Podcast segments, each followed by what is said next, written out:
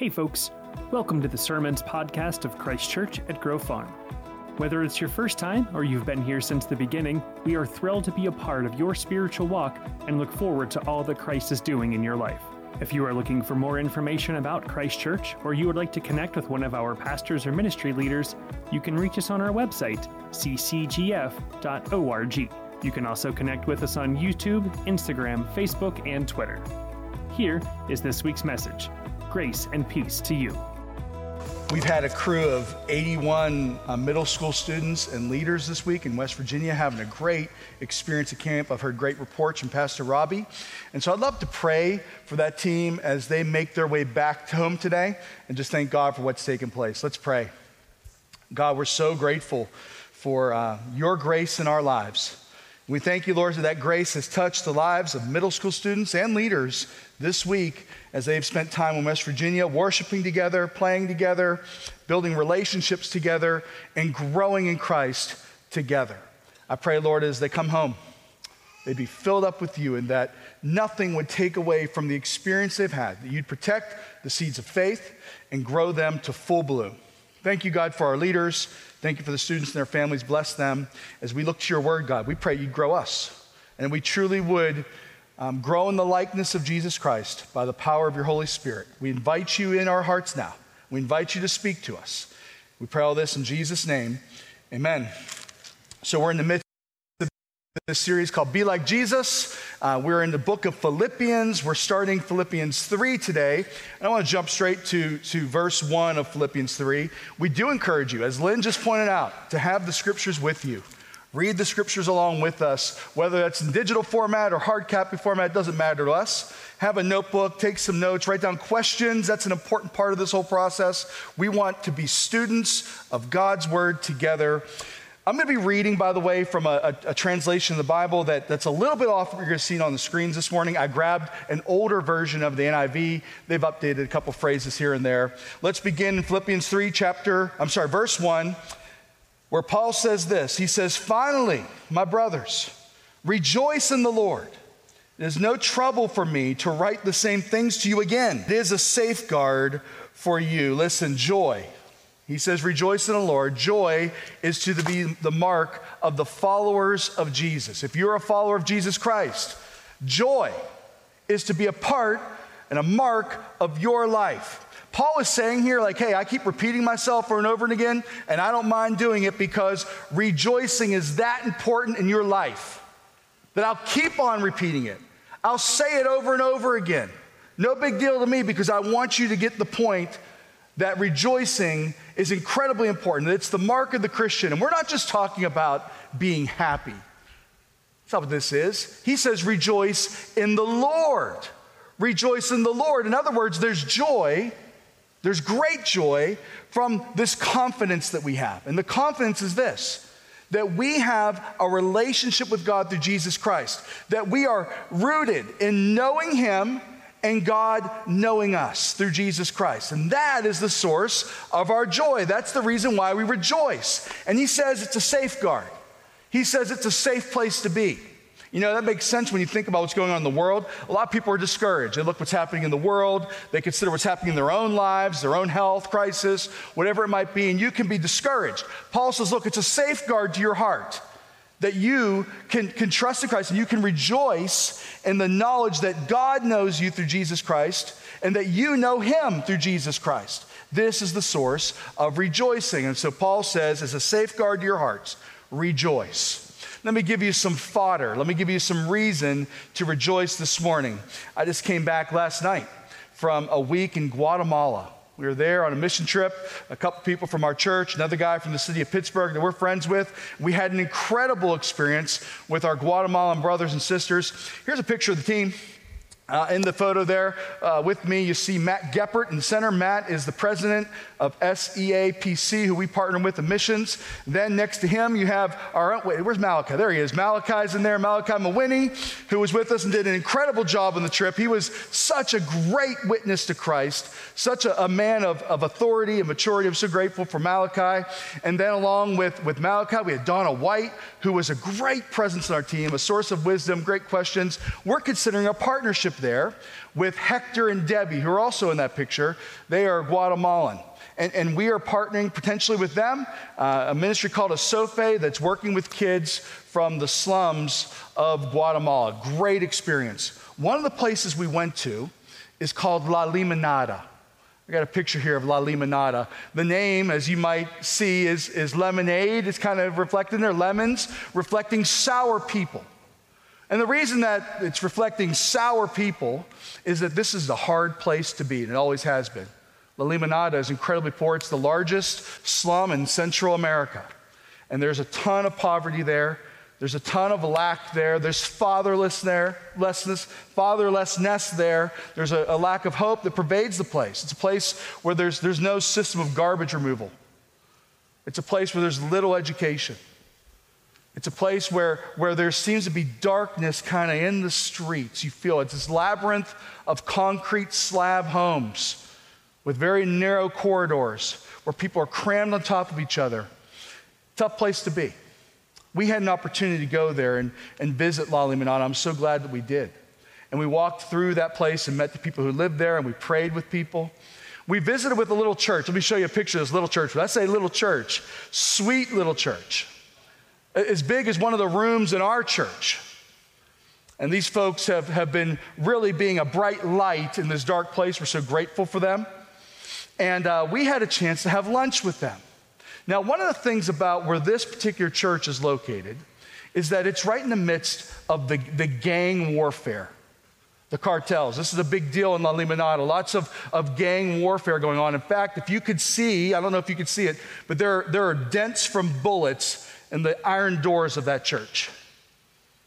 In fact, the night before we walked through these little corridors, there was a gang war that happened right in front of that place gunshots being fired, teenagers, fatherlessness, fatherless uh, t- uh, teens who are, who are just, you know, filled with, with anger and hate, and they're part of this, and they're trying to, to make some money and, and to, to express their feelings in an awful way. At one time, after a church service there, someone took a grenade and threw it out, and some woman was wounded by what happened there. A really, really tough place. These, these great people, these brothers and sisters, invited us in to have a meal with them while we were visiting La Limonada. And as we ate the meal, the gang guys were outside playing soccer right in front of the church, blasting their music. And evidently, they do this kind of thing often in the church while the church is meeting to intimidate them. And truthfully, the church is kind of intimidated by it all. I mean, how can you blame them? With grenades going off and, and bullets hitting their doors. And so they closed the doors. And while we were eating, there was a sense of fear that kind of crept in around the table. You could feel it. But something amazing happened. Malachi and Matt Geppert got up outside and they went out there with those guys. They opened the doors with the loud music and the soccer playing, and they joined them in playing soccer. Now, listen, because I've taken a pledge never to embarrass the church family, I refrain from playing soccer. You don't want to see this boy playing soccer. But I stood and watched them, and it was great. Like a smile came over the faces. It was incarnational what was happening here. This little corridor, 75 feet of space. They're playing soccer, running into each other. It was intense. Really great. And it changed the mood. And as I was sitting there, I was praying, I was like, Lord, I would love if we could have an opportunity to pray with these guys. Well, lo and behold, the soccer game ends. And I said to Hector, who was our interpreter, hey, can we get together and pray with them? And these guys actually agreed that they would allow us to pray for them. They stopped the music. They stopped the music, and we prayed. Now, listen, as I, as I, was getting ready to do this, I didn't know any of the songs. They're all in Spanish. But the last song that was playing was a song that I recognized from my college years. And so I opened my mouth, embarrassed the church after all, and said, Hey, I know the words of this song. Part of the chorus says this. the refrain is this. Some of you will know the song. It, it goes like this here is something I can't understand. It says that in the refrain over and over again. I remembered this from the 90s. And so I took that and I said, hey guys, listen to your song you were just playing. I want to say this. Here is something that I can't understand how God loves us, why He would love us in our sin. And I talked about my own sin, and I talked about Jesus and how Jesus has paid for our sins, and how there's this great opportunity that we have. I can't understand it that God would forgive us in Jesus Christ, even of the worst of sins. And I, and I said to these guys, I said, listen, if you would love to receive the forgiveness of Jesus today, I simply ask you to look up and look in my eyes. If you will repent of your sin, if you realize that you've done dark things, things that you can never repay, I want you to look at me and I would love to express to you that you are forgiven in Jesus' name. And four of those guys, tough guys, four of those guys looked up, one with tears in his eyes, and they received the forgiveness of Jesus. What a powerful moment. It's all God. It was amazing. Listen, this is why we rejoice. Why, why do we rejoice? Because there's hope for the sinner, not just for gangbangers in Guatemala. There, there's hope for you. And we're all in desperate need, aren't we? And so Paul says, hey, rejoice. Why do you rejoice? Because God knows you, because you know God through Christ. And so therefore, we can rejoice no matter what our circumstances in, whether we live in the hardest part of town or the best part of town, whether we have great health or we have terrible health, we can rejoice because of what God has done. We rejoice. You have a reason to rejoice this morning. Let's go back to the text. Picking up in Philippians 3 again, verse 2. Thank you for allowing me to share that testimony with you. I think it fits with what we're going to talk about right now. Going back to verse 2 again. Watch out for those dogs, Paul says, in the midst of this rejoicing. Watch out for those dogs those men who do evil, those mutilators of the flesh. For it is we who are the circumcision, we who worship by the Spirit of God, who glory in Christ Jesus, and who put no confidence in the flesh. Listen, there was a war going on in the Philippian church. There's a war going on in La Limonada, a war going on in the church in Philippians, and Philippi rather. And, and the, what was going on there was that there was a question, there was a debate, there was an ongoing argument about this question who are the covenant people of God? You see, there were Gentile Christians and there were Jewish Christians. And the Jewish Christians who were there were saying, hey, who's in, who's out? We're Jews. You're Gentiles. You need to add some things. You need to add some things to your faith so that you can be a covenant person of God. That was the nature of the question who's in, who's out? Now, Paul doesn't dispel the tension. Paul doesn't say, hey, hey, let's not talk about it. Let's, can't we just all get along? Can't we agree to disagree? Paul doesn't say that. No, Paul leans into this tension. And he takes it on head on right here. And, and, and the reason why he's so fired up is because the gospel itself was at stake. The, the heart of the gospel was at stake. What these people were leading the Philippian Christians, the Gentile Christians, to believe is that somehow they had to put on a, a, a, a, uniform. They had to put on a different self in order to be right with God, to be a part of the covenant people of God. This was not some polite theological difference that they had. This isn't like, hey, a debate between modern worship and traditional worship. It's not that. This wasn't uh, some denominational nuance they were fired up and fighting about. This was at the heart of the gospel, and so Paul goes head on because there's no compromise in this case. Paul would not compromise the purity of the gospel, so he doesn't dispel the tension, he leans into it. And Paul knows that the way they're going to be unified is by taking this kind of thing head on. And so here's what he says He says, Look out for those dogs.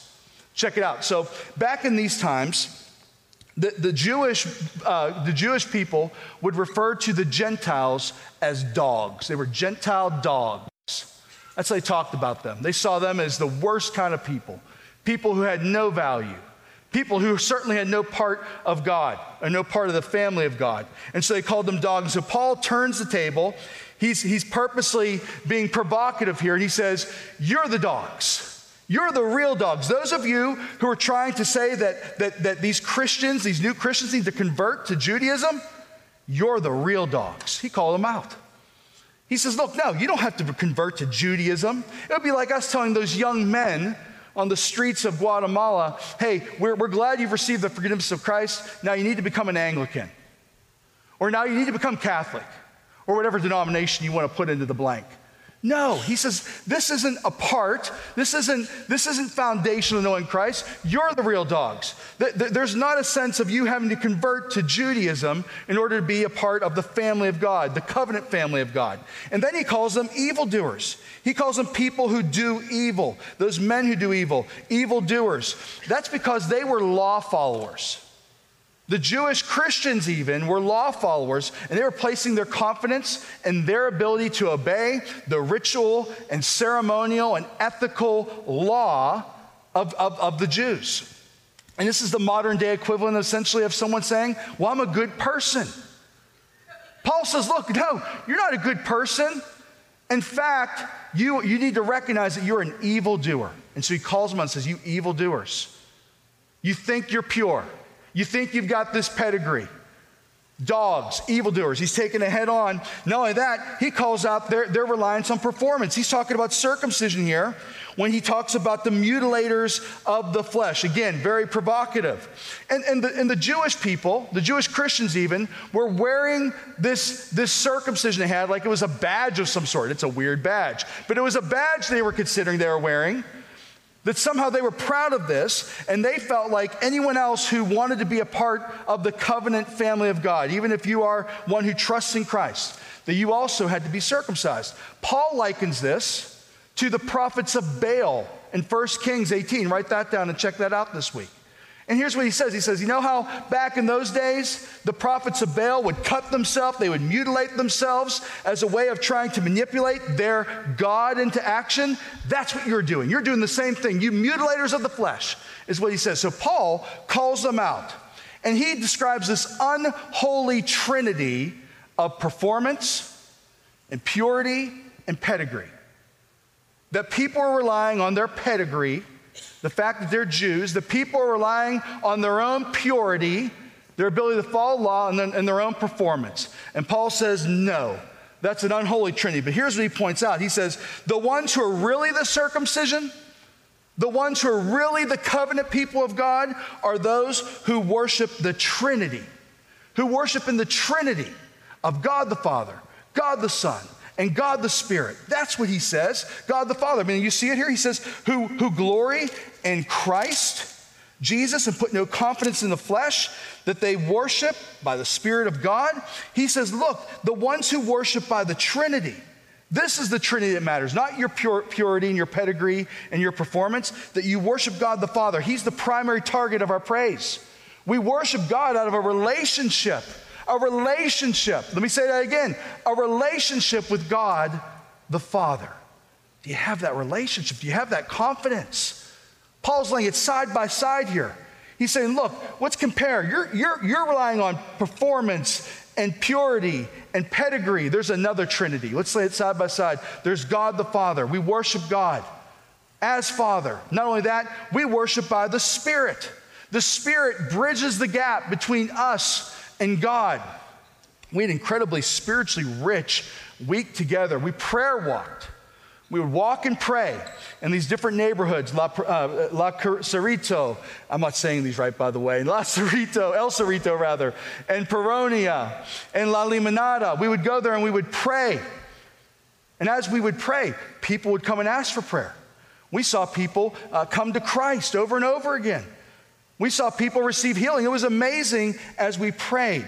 The Spirit was bridging the gap between us and God, walking in the Spirit. We worship God by the Spirit. And of course, we worship God through Jesus Christ. He's the one who's interceded on our behalf, He is the one who's opened the way of access for us into the presence of the Father. It's a blood brought privilege that we have through Jesus. And so, how do we really worship God? What's the source of confidence we have? What is, what is the reason we're joyful? It's all because we have this relationship with God the Father through Jesus Christ, and that we're connected to them by the Holy Spirit. One God, three in one, Trinitarian. That's the real Trinity, he says. Now, why is Paul so fired up about all this? We, we find out as we look at verse 4. He says, I myself has, have reasons for such confidence. He's saying, Why am I confident? He said, I know, I'll tell you why I'm confident because of my story. Paul says, I used to think like you. That's why he's so passionate. That's why he's so fired up about saying, Look, you dogs, you evildoers, you mutilators of the flesh, you're leading people astray. And the reason he knows they're leading them astray, because he was once the same way. That's what Paul did.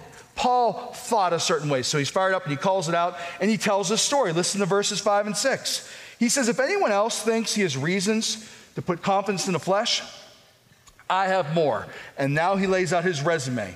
He said, circumcised on the eighth day, precisely the right time. Right on time, he was circumcised. He says, he says, uh, of the people of Israel, he's no dog, he's no recent convert, he's a pure Israelite. Of the tribe of Benjamin, his namesake, King Saul, was the first king of Israel. He's of the tribe of Benjamin. Uh, he says, a Hebrew of Hebrews. He spoke Aramaic in a time when most Jews no longer spoke Aramaic. He was one who had that language in his, in his back pocket. In regard to the law, a Pharisee. He chose the most passionate, he chose the most narrow sect of, of, of Jewish tradition, the Pharisees, the ones who are separate, the separated ones. He chose to be a part of that group. And then he says, as for zeal, persecuting the church, he hunted down Christians. That's what he did. And he goes on to say, as for legalistic, righteousness, faultless. In other words, there were 631 laws of the Mosaic law, the rabbinical law. He followed every, every one of them. He said, You could test me on this. In other words, here's my resume. He was the best of the best. And once again, Paul says, Now let's compare that. Let's lay this out and say, Let's compare my resume to what really is important. And he goes on and he says in verse 7 Whatever was to my profit, I now consider loss for the sake of Christ. What is more, I consider everything a loss, everything a loss compared to Jesus my Lord, for whose sake I have lost all things.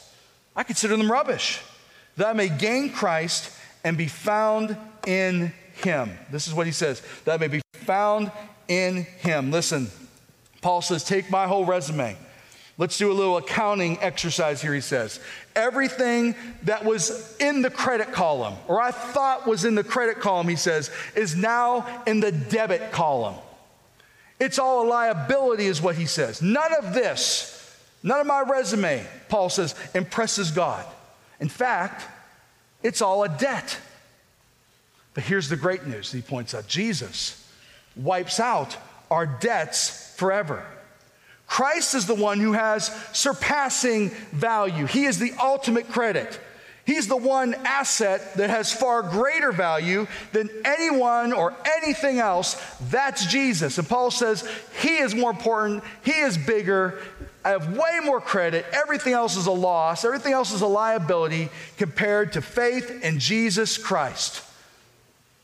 That's the point of this. That's what we see. Why do we have this confidence? Why do we have this, this joy? Because Jesus has paid it all. We have everything in Jesus Christ. Everything else is a liability. Do you see yourself in that picture? Can you count everything that you would count as gain previously, everything you would count as an asset? Can you say all of it's rubbish? All of it's a liability compared to the greatness of Jesus, the ultimate credit in my account. That's the truth of the gospel.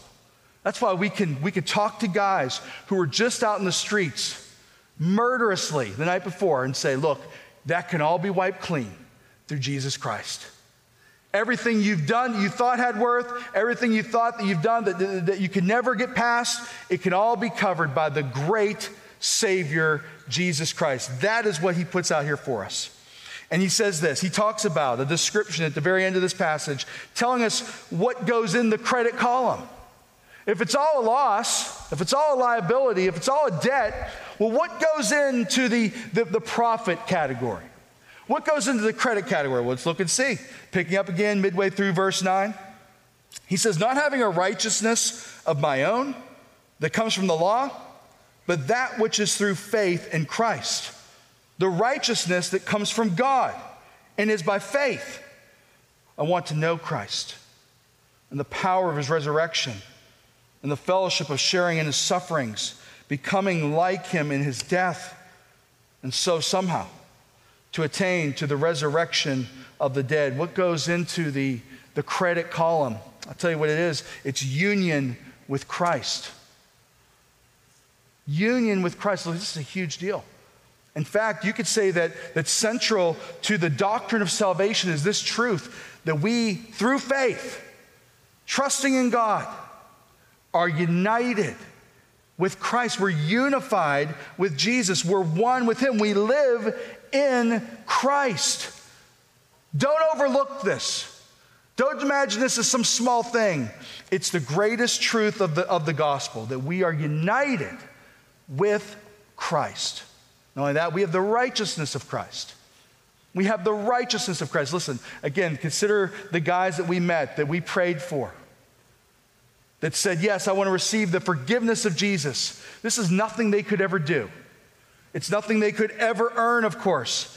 They get it by trusting, not by doing. It's how you and I receive righteousness. It's not by your doing, it's by trusting in Jesus.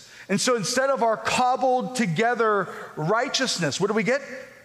The righteousness of Jesus Christ is put on you and me. That goes in the credit column. Union with Christ, righteousness of Jesus. Knowing that, we have sanctification in Jesus. We're sanctified in Him. You know, this describes this the, the, the, becoming like Him and sharing in His sufferings, becoming like Him in His death. You know, Jesus suffered died, and was resurrected. It goes like that, right? He suffered on the cross. He gave his life on the cross to pay for sins. Hallelujah, who's resurrected, brought back to life. But for us, it, it, actually works backwards. For us, it works in reverse. It, back, it works from back to front for us. You see, we join firstly in Christ and his resurrection. We get to join in his victory first. You have the Spirit of God. If you believe in Jesus, you have the Spirit of God in you. The Holy Spirit is working in your life. We're transformed. We have the resurrection power first given to us, having life in Christ, teaching us to obey. You know, we often tell people when they're saved, we didn't tell these young men this this past week, but often you'll hear people say, Well, come to Jesus. He has a perfect plan for your life. Does that plan always feel perfect, church? No. We didn't tell those guys that because here's the truth of the matter we're going to join with him in his suffering and his death.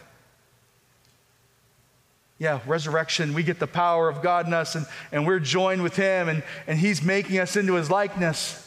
But then comes the suffering, then comes the pain points, right? The perfect plan includes death and suffering. But that pain, the pain of suffering has a purpose. And here's what the purpose is to kill sin in your heart.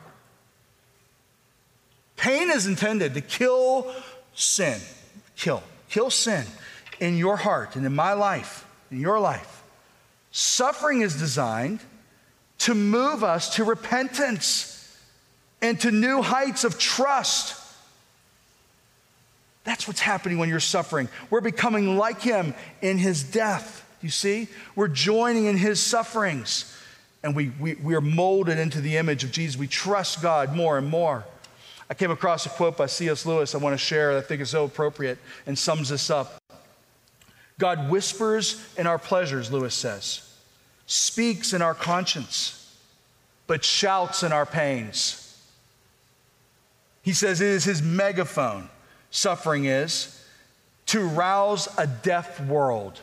Have you felt that? That's sanctification. That's what goes in the credit column. That God even takes your sufferings, He's using them for His good, His good in you, His good in the world.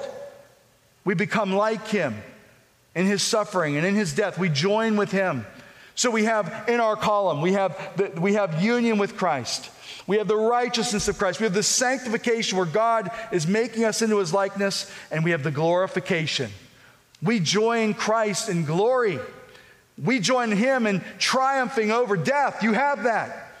We join him with, with life with Christ forever, which begins now. Life with Christ forever. We join him in glory as well. That's what goes in the credit column, Paul says. And Paul says that's all greater than anything you have in your resume, anything I have in my resume. The glory of God, what God has done through Christ, is greater than it all. He says, put it all by side by side. Jesus is all you will ever need. Jesus is all you could ever have. Christ is all. That message is the one that motivates us do things like go to Guatemala or partner with Urban Impact or share faith with our neighbors. We shared faith with a group of young men in La Limonada. And again, there were uh, four who made eye contact and, and expressed faith in Christ, who felt the conviction of their sins in that moment and wanted to turn to God. I, I love that. And I, I want to pray for those guys. There's another guy. We heard about him actually before we got there. His name's William. And William's the gang leader. He was the guy who was controlling the music, actually. He kept on cranking up loud and louder. But when we asked to pray, he actually turned the music off.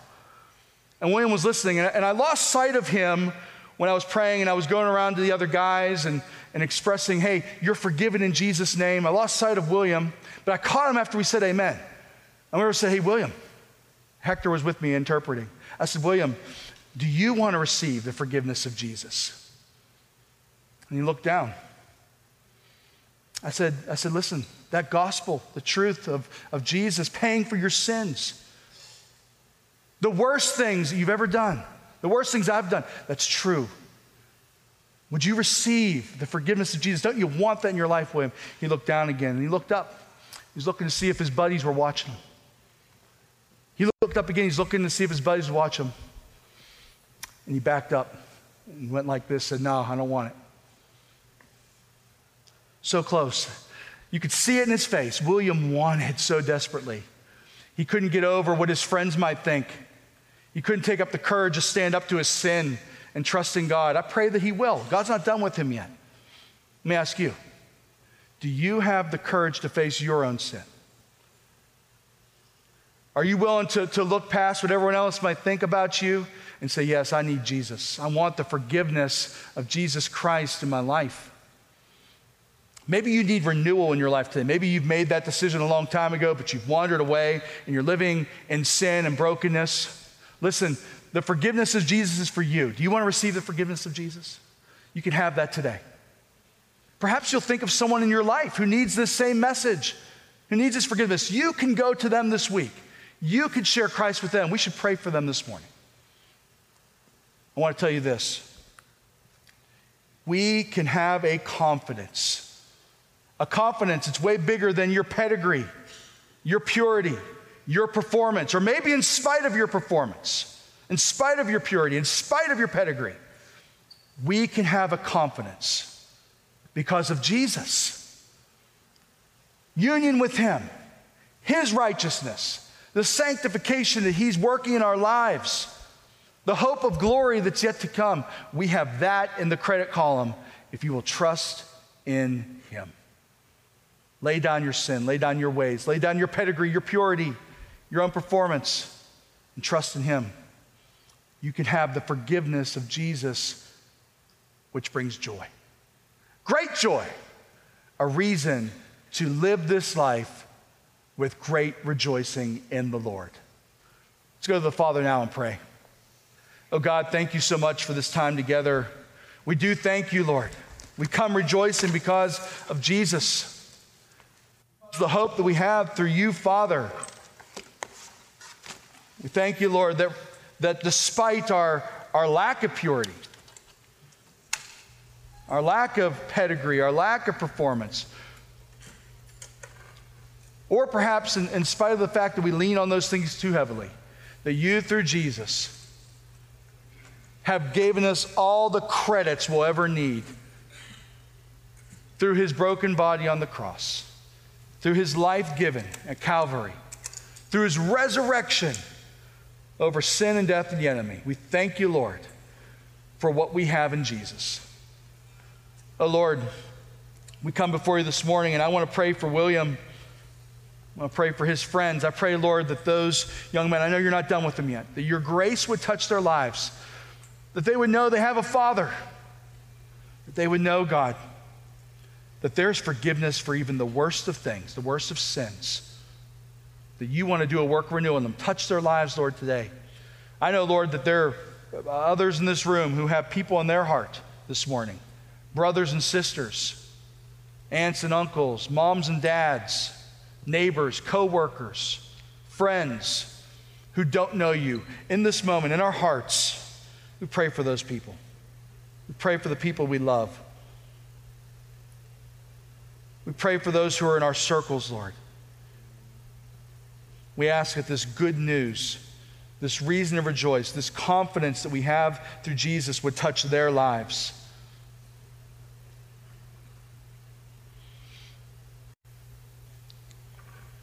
Lord, thank you for Jesus.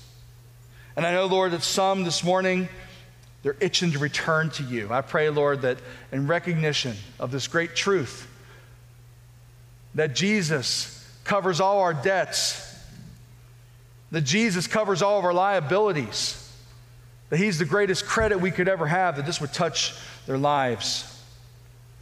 I pray, Lord, that we would turn away from our pursuit of, of purity as a way of pleasing you, our own purity. That we turn away from our own performance, trying to rely on our good works. Will never be good enough. That we wouldn't lean on those things, but we would lean fully on Jesus. And Lord, if there's anyone who's never done that before, I pray that they would turn to you and say, Oh God, I believe in Jesus. I believe that He is the Savior. I believe He paid for my sins, the darkest of sins. The things that I know I'm guilty of, sin. And I believe that Jesus on the cross paid it all. And I desire to have his righteousness. I desire to be united with Christ. Forgive me of my sins, God. Teach me to live a new way. Oh, Lord, if there's anyone who desires to have that in their lives, I pray, Lord, that they would say, Yeah, I want to have the forgiveness of Jesus in my life. Oh, God, we praise you. We thank you for your work in our lives, in our church, in our city, and around the world. Thank you, Lord, for a great Savior in Jesus Christ. We pray all this in his holy name. Amen.